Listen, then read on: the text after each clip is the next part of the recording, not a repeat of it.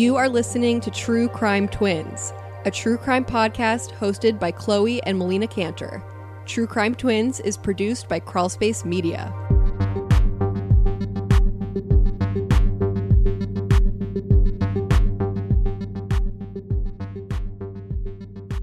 Hello, everyone, and welcome back to True Crime Twins.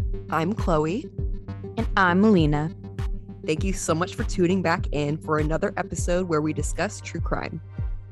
Today, we are unpacking the unsolved death of Jonathan Luna. Jonathan was born on October 21st, 1965, in South Bronx, New York City. He got his undergraduate degree from Fordham University in New York and then went on to get his law degree from the University of North Carolina. He was actually roommates with Reggie Shuford there, who's now the executive director of the ACLU in Pennsylvania. Jonathan went on to have a very successful career. He first worked at Arnold and Porter in Washington, D.C., and then for the Federal Trade Commission. He then became a prosecutor in Brooklyn, New York, and then an assistant U.S. attorney in Baltimore, Maryland. In 1993, he married Angela Hopkins, who is an obstetrician and the two had two children. Jonathan Luna was experiencing some difficulties in many different facets of his life at the time of his death. He apparently did not get along very well with his new boss, and he possibly even had risk of losing said job. He was also having financial difficulties, apparently upwards of 25 grand in debt, and had like secret credit cards. And also maybe wasn't being the nicest in his marriage. These claims are interesting because after his death, a lot of people in his life flatly denied these controversial claims, starting with his boss. His boss stated that there was nothing about his performance that put his job in jeopardy. He just flatly denied any kind of conflict or any chance that Jonathan Luna was at risk of losing his job. However, it is reported that Jonathan expressed concern about this to people in his life. So that's a contradiction that's not really explained. I think that his boss would probably have reason to deny this if it were true because he wouldn't want investigators to think that there was any kind of animosity giving him any kind of motive. Who knows what the situation really was? Jonathan Luna's parents deny that he was a bad husband or engaged in extramarital affairs or engaged in any illicit activity at all. There was a bank robbery being prosecuted in his office in which $36,000 went missing in the courts. And he's potentially under suspicion for this. This is never confirmed. He was never formally accused of that. But with the other financial issues that we know about, it's not far fetched. There is some evidence that Jonathan Luna engaged in extramarital affairs. There's gossip and rumors of this, but there was also a post on a dating website that was posted by a man named Jonathan Luna, who was stated to be the age that he would have been that year that was posted, saying that he was married and seeking discreet encounters, specifically with white women with blonde or red hair. I'd like to think that the profile isn't true, but I don't know. I think that he's very, he was a very good looking, successful, probably charming person. And I think that he may have enjoyed that attention a little bit too much and eventually kind of became insatiable regarding sex. And we see a secretive nature in other facets, like in his financial life, the secret credit cards. And who knows if his wife was aware of that $25,000 credit card debt. She's an obstetrician, he's an attorney. I know that people that work as prosecutors and district attorneys aren't going to make as much as, for instance, criminal defense attorneys. But the fact that she was a doctor, I doubt that they were struggling that much financially that if they were making normal expenses and living a typical life, that they would accrue that much debt. So it makes you wonder what kind of activities he was up to. You know, was he into gambling? And this is all speculation. Was he being blackmailed? Why was he in so much debt? And why is he potentially stealing money that was evidence in a bank robbery case. Something else that potentially places him as the one that stole the money is that around the same time he had applied for a $30,000 loan online and then shortly after canceled that loan. And some experts out there think that it's highly likely that he could have taken that and did who knows with it because like Chloe said he should have been in a better financial position so he was definitely doing something that he wasn't supposed to be doing gambling is definitely possible but I also think there might be like drugs like parties it could be anything Jonathan was 38 in 2003 at the time of his death he apparently was viewing adult pornographic files on his work computer that were not related to his casework. And his caseload did include prosecution of child sexual abuse materials and online predators, but this material was completely separate and it was of adults. So I'm not a male. I don't relate to viewing pornography at work. I know of men who did do this. I don't know that many, but the people that have confessed that to me, in my opinion, and I'm not trying to be judgmental, are kind of sex addicts, people that can't contain that craving, that addiction, that they need to do it even in a setting that's completely inappropriate. And if that they were caught, there would be ramifications.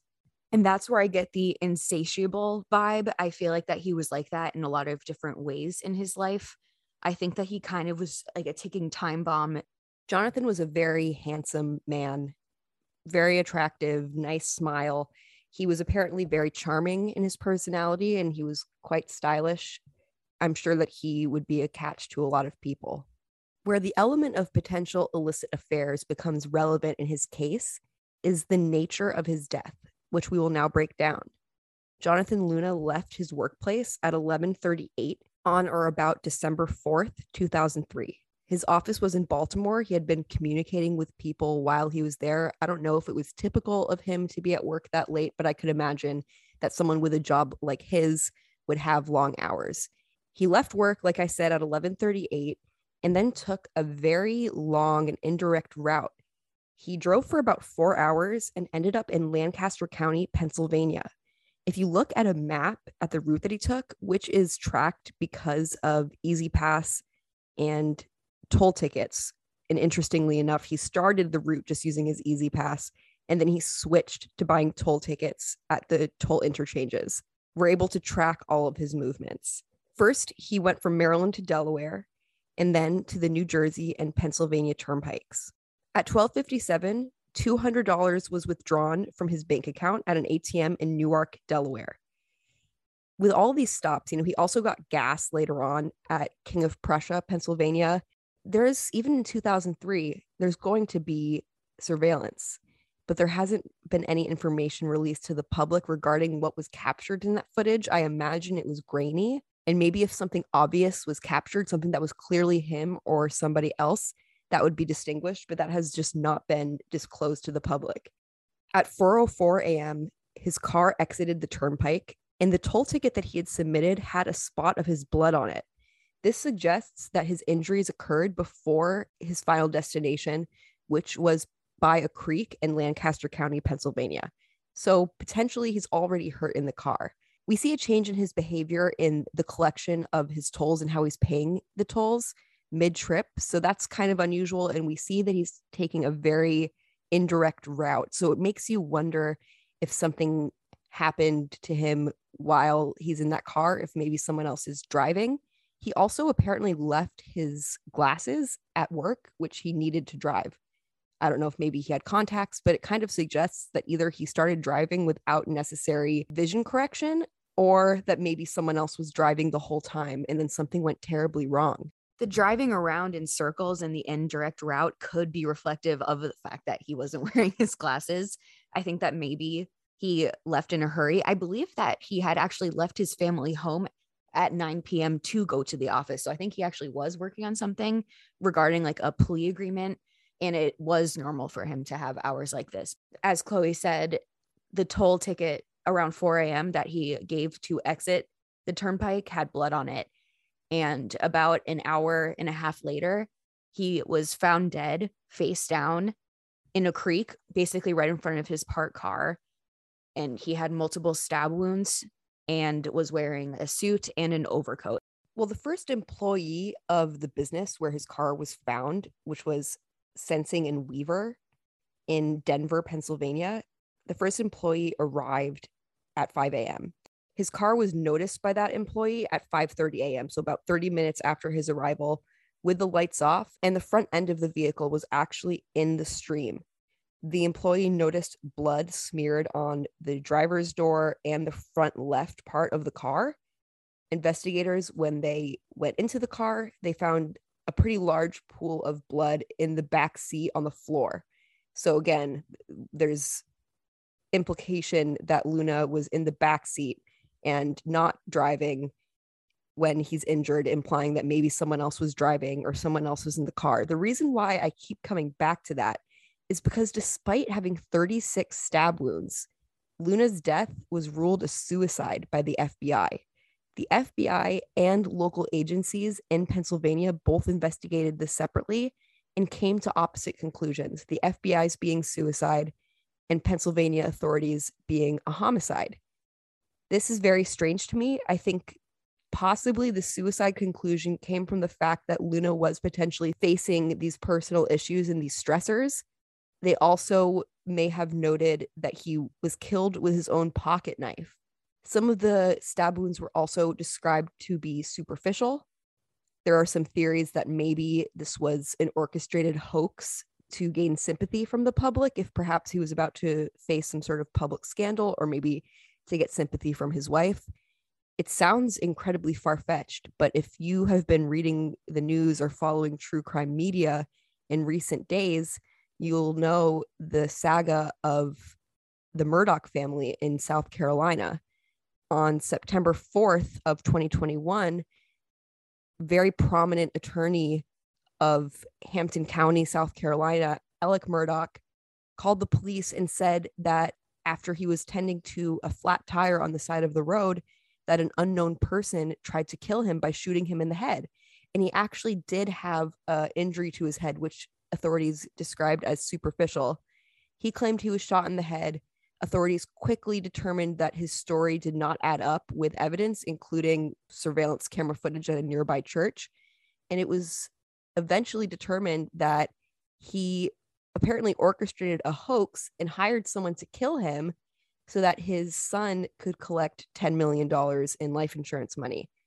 Why would he do this? It's rather bizarre. But just three months before that happened, Alec Murdaugh's wife and son were both killed with gunshot wounds. Alec Murdaugh has since been disbarred and he has been indicted on a number of financial crimes, including stealing millions of dollars from his clients. I don't trust anything that he says. Who knows if the botched fake suicide plot was even a true story about what happened that day on the side of the road? But clearly, this man is looking for sympathy, whether it's because of his financial crimes or the fact that he's a person of interest in the murder of his wife and son but it's just I can't help but kind of draw that connection. We're seeing another lawyer that potentially is doing these illicit activities, abusing his power, and maybe he did want to gain sympathy. I just think, as far as human nature goes, it's quite the outlier in human behavior. So, but this is what apparently the FBI thinks is that either it was a hoax, uh, act to grab attention and sympathy, gone wrong, taken too far, or he actually went all the way up there to kill himself. Maybe the indirect route was a result of substance misuse, like maybe he was lost. Where I have trouble with this is the fact that there was evidence of injury on the route up to Pennsylvania and the pooling of blood in the back seat and the extent of his injuries. I know that some of the stab wounds were superficial. Authorities haven't released very much about the location of the stab wounds, except for the fact that most of them were to his neck. He did have a slit throat and he was drowned in the creek, which was ultimately his cause of death. Despite the 36 stab wounds, he was drowned. That was his ultimate cause of death. A funeral home worker spoke to the media, and this is not obviously an official source coming from investigators. but this is someone who has worked on Jonathan Luna's body. And they told the media that he had injuries to his hands, to his back, and to his genitals. He had a stab wound to his scrotum. This, to me, strongly indicates that these are not self inflicted wounds. The fact that he has wounds to his hands implies defense wounds. How do you stab yourself in the back? I feel like it's not uncommon for people to commit suicide with a knife if that's what they're going to do, but they don't do it that way. There's more evidence at the scene of the crime that suggested that it was a homicide, including a second blood type that was collected by forensics and a partial fingerprint. There's an unclaimed federal reward for information on the Jonathan Luna case, totaling $100,000. I personally think that this was not a suicide. I feel like he would have no reason to inflict these types of cuts. I kind of feel like this had something to do with like some kind of sexual encounter gone wrong. It could have been more than one person. Like he could have been with some chick and another third party showed up to like rob him or something. You, the authority said that he wasn't robbed, but there's really no way of knowing for sure. He withdrew $200. That kind of suggests to me that he was going to meet up with a sex worker. I do think that whatever happened had to do with something sexual. And this is something that Jonathan Luna's parents deny. They think that it had to do with the dangerous people that he prosecuted. But why the stab wound to the scrotum? That I believe is a clear form of rage of a sexual nature toward that person. It makes me think that it was a sexual encounter gone wrong, or perhaps a jilted husband or wife or someone of someone that he was seeing the $200 withdrawal certainly could have been to pay for a sex worker. I don't know if there's evidence that he sought out sex workers. Perhaps it was for a date, there are reports that that $200 was found scattered about his car. So that wasn't even missing. They could have been like in the process of robbing him and then a car came up and they just split. That's a good point. I actually didn't consider that this could have been an interrupted crime. And I think that changes a lot what someone intended to do could be very different than the actual result if there's an interruption and a risk of being detected by someone if the person arrived at 5 and didn't notice the suspicious vehicle until 5:30 that gives someone plenty of time to quickly escape. But the fact that they escaped it makes you wonder was the perpetrator if there was a perpetrator was this person a local to that area? Did they have someone pick them up to help them get away quickly? Did they flee on foot? Was there any cameras nearby in local businesses or by intersections that could have captured this. It makes me think that the perpetrator is either a local of this area in Lancaster County or at least has connections. It's interesting that they ended up in that area at all. Was he meeting someone there or did something happen before he even left Maryland? Because again, he wasn't wearing his glasses. He left his cell phone at his desk he took this indirect route, and there was evidence that he was injured before he arrived at his final destination. And now, a quick word from our sponsors. Thanks for listening to our sponsors. Now back to the show. I wonder if this is a rare Aileen Wuornos type situation where it could have been somebody that targeted men like him, like cheating men. They could have had like an axe to grind. That's just another possibility. He was very intelligent and got really good grades in school and even you know school smart street smart whatever but i feel like if he really wanted to kill himself with a knife that why give yourself shallow little stab wounds to your chest? If you're smart you're going to go for a major artery. I think that the neck wound i think came last. I don't think it all has to do with smarts. I think it also has to do with nerve. I can't even imagine what it would be like to stab yourself. The FBI apparently characterized some of his wounds as quote hesitation wounds. So I, I, think you have to work up a lot of nerve, even if you have the knowledge of what would successfully kill you. It probably takes a lot of nerve to actually work yourself up to get to that point. I think that it also takes nerve to stab somebody else. I think that if there's differences in the shallowness and the deepness of these stab wounds, that it could point to a female and a male killer or just a more experienced and a less experienced killer, somebody that maybe is doing what they're told and not really what they want to do. It may not be his hesitation, it could be the perpetrator's hesitation. It's also interesting to note that he apparently had ties to the area of Pennsylvania where he was found, although, according to his employers, he did not have any official business in this area. There were reports that he had missed a holiday meal because he said that he had business in that area, but again, this was not confirmed. This implies that he was doing something that he didn't want his family to know about because there's this air of secrecy. So, did he have a mistress in Pennsylvania that he was seeing and or maybe she was visiting Maryland and he was taking her home and then something went wrong on the route. Definitely. And maybe that could even explain the sexual element that we're seeing. He prosecuted a lot of dangerous people, like sex offenders, like bank robbers, drug dealers. So that connection could be there. But you would imagine that because these people are all in the system, that they would have explored such a connection. Something that just came to me is that what if this was one of the early catfishes? What if one of the people that he put away got someone to lure him to him, like get a woman to grab his attention? But then how would he know that he was you know, seeking out casual encounters? But you know, it would be interesting if somebody used a woman to sort of attract him and lure him into a place where he could be completely vulnerable.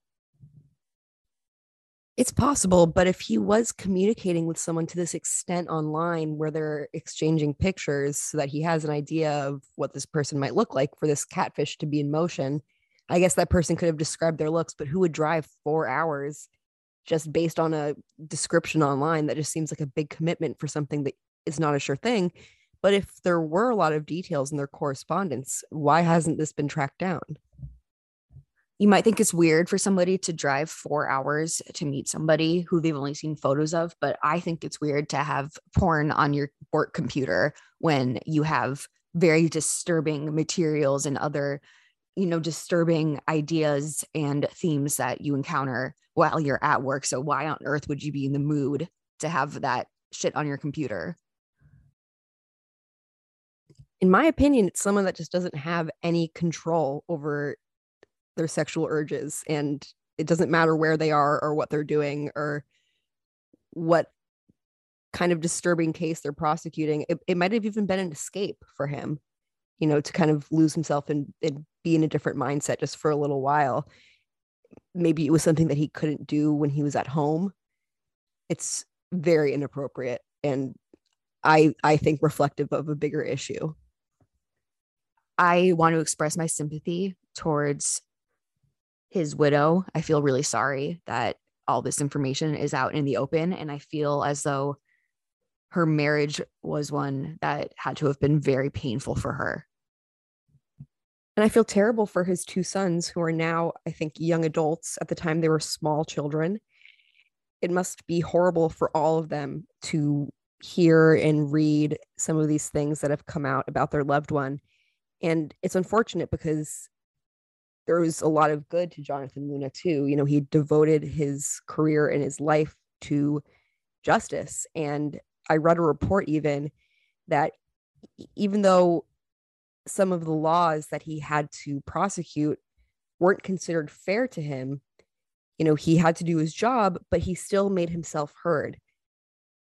In the criminal justice system in many jurisdictions, and this is something that has been reformed more recently, but there's been a history of crack cocaine use being more harshly prosecuted than cocaine.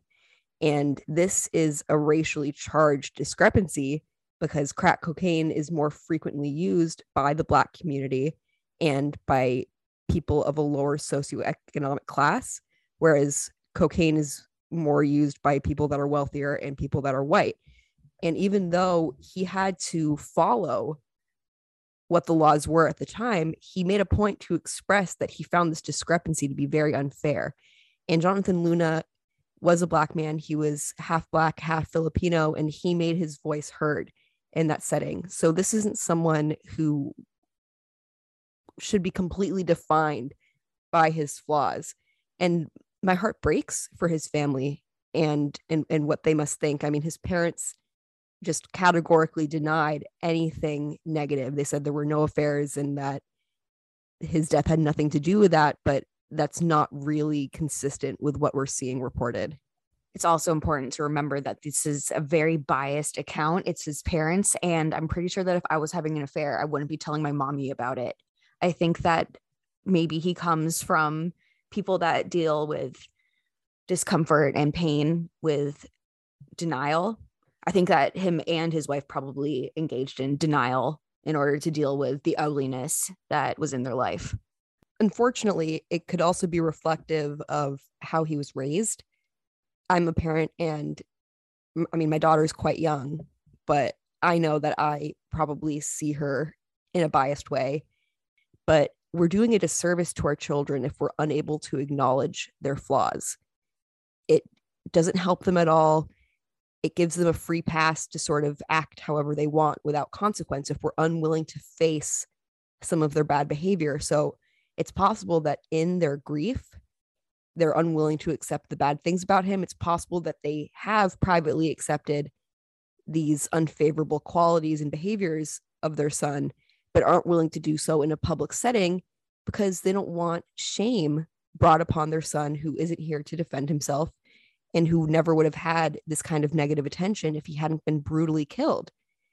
That's completely understandable, but it also could be reflective of how he was raised, which was lacking in accountability, which could explain some of the behavior that's been reported, like the affairs and potentially illicit financial activity people are very divided about Jonathan Luna's manner of death. It could have been an accident, it could have been murder, it could have been suicide. Like he could have met with somebody and then got killed by somebody completely different. My theory personally is that something happened possibly even at his workplace. I think that maybe he had an affair with someone that was in the area and perhaps the plan was to take her home and for him to return. Maybe he was planning on driving all night. Maybe he picked her up somewhere on the way, or maybe they were meeting in Pennsylvania behind that business. But I just think his strange route, the fact that he didn't have his glasses or his phone, like if he was meeting her in Pennsylvania, how would he have been corresponding with her? How would he have let her know where they're meeting, that he had arrived? I think the most likely scenario is that something happened either even before he left or on the way, where he didn't have control over the situation anymore and that the attack was personal. There was rage there. It was possibly by an inexperienced killer, as evidenced by some of the hesitation wounds, these superficial stab wounds. And I think that it was sexually motivated, that there was some rage, personal hurt there. The fact that these injuries were on the genital area as well. I feel like if it's sexually motivated, it could be from jealousy, whether it be from a woman's husband or from just another girl who catches who she thinks is her boyfriend cheating on her. But having driven so far, how would these two theoretical people have encountered one another? Do you think that he had two different girlfriends in Lancaster County, Pennsylvania? He could have been followed by anyone for four hours. This is a crazy case. I kind of don't want to discount anything that might seem unlikely. That's a good point. Like there's really no poking holes. No theory has really been ruled out. And obviously, after all of this time, it was 2003 when this happened, it's still unsolved. And clearly, whatever happened here is not normal. This is an outlier in every facet. He had just an endless list of people that wished him harm because of the nature of his job and the potential nature of his personal life. What do you think about the FBI's determination that it was a suicide? I think that the ruling of suicide is a little bit far fetched. I know I'm not in the FBI, but it's like how Ellen Greenberg's murder was ruled a suicide. I think that it's unlikely that somebody stabbed themselves in the chest and in the back, like into the spine. For those who aren't familiar, Ellen Rae Greenberg was 27 years old and working as a first grade teacher in Philadelphia when she was found dead. And she had all of these extreme injuries. And somehow it was ruled a suicide. Her parents have since sued the Office of the Medical Examiner to have her manner of death changed because they found evidence through experts that they had hired that some of the injuries were inflicted post mortem. And I believe that some of them couldn't have been inflicted after certain ones had been because she would have been incapacitated because of paralysis. These stab wounds were at the back of her neck. So, this is another example of a case where suicide is bizarrely ruled, and it makes you wonder why. Why would they jump to that conclusion based on the overkill, based on the way that it was done? How do you stab yourself in the back? The whole thing's really strange indeed. Like you said, I really am inclined to disagree with the fact that this could be a suicide based on the evidence that another person was there, based on the extent of his injuries, and based on the reports that he had defensive wounds. I just think it's highly unlikely. Until then, the death of Jonathan Luna remains unsolved. If you have any information on the death of Jonathan Luna, please contact the hotline for tips at 443 436 7772.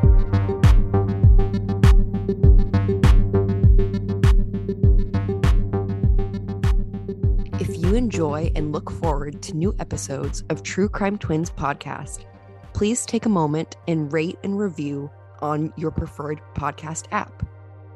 To keep up with True Crime Twins, consider following us on social media. We're on Twitter and TikTok at True Crime Twins and on Instagram at True Crime Twins Podcast. You can also send us an email at truecrimetwinspodcast at gmail.com.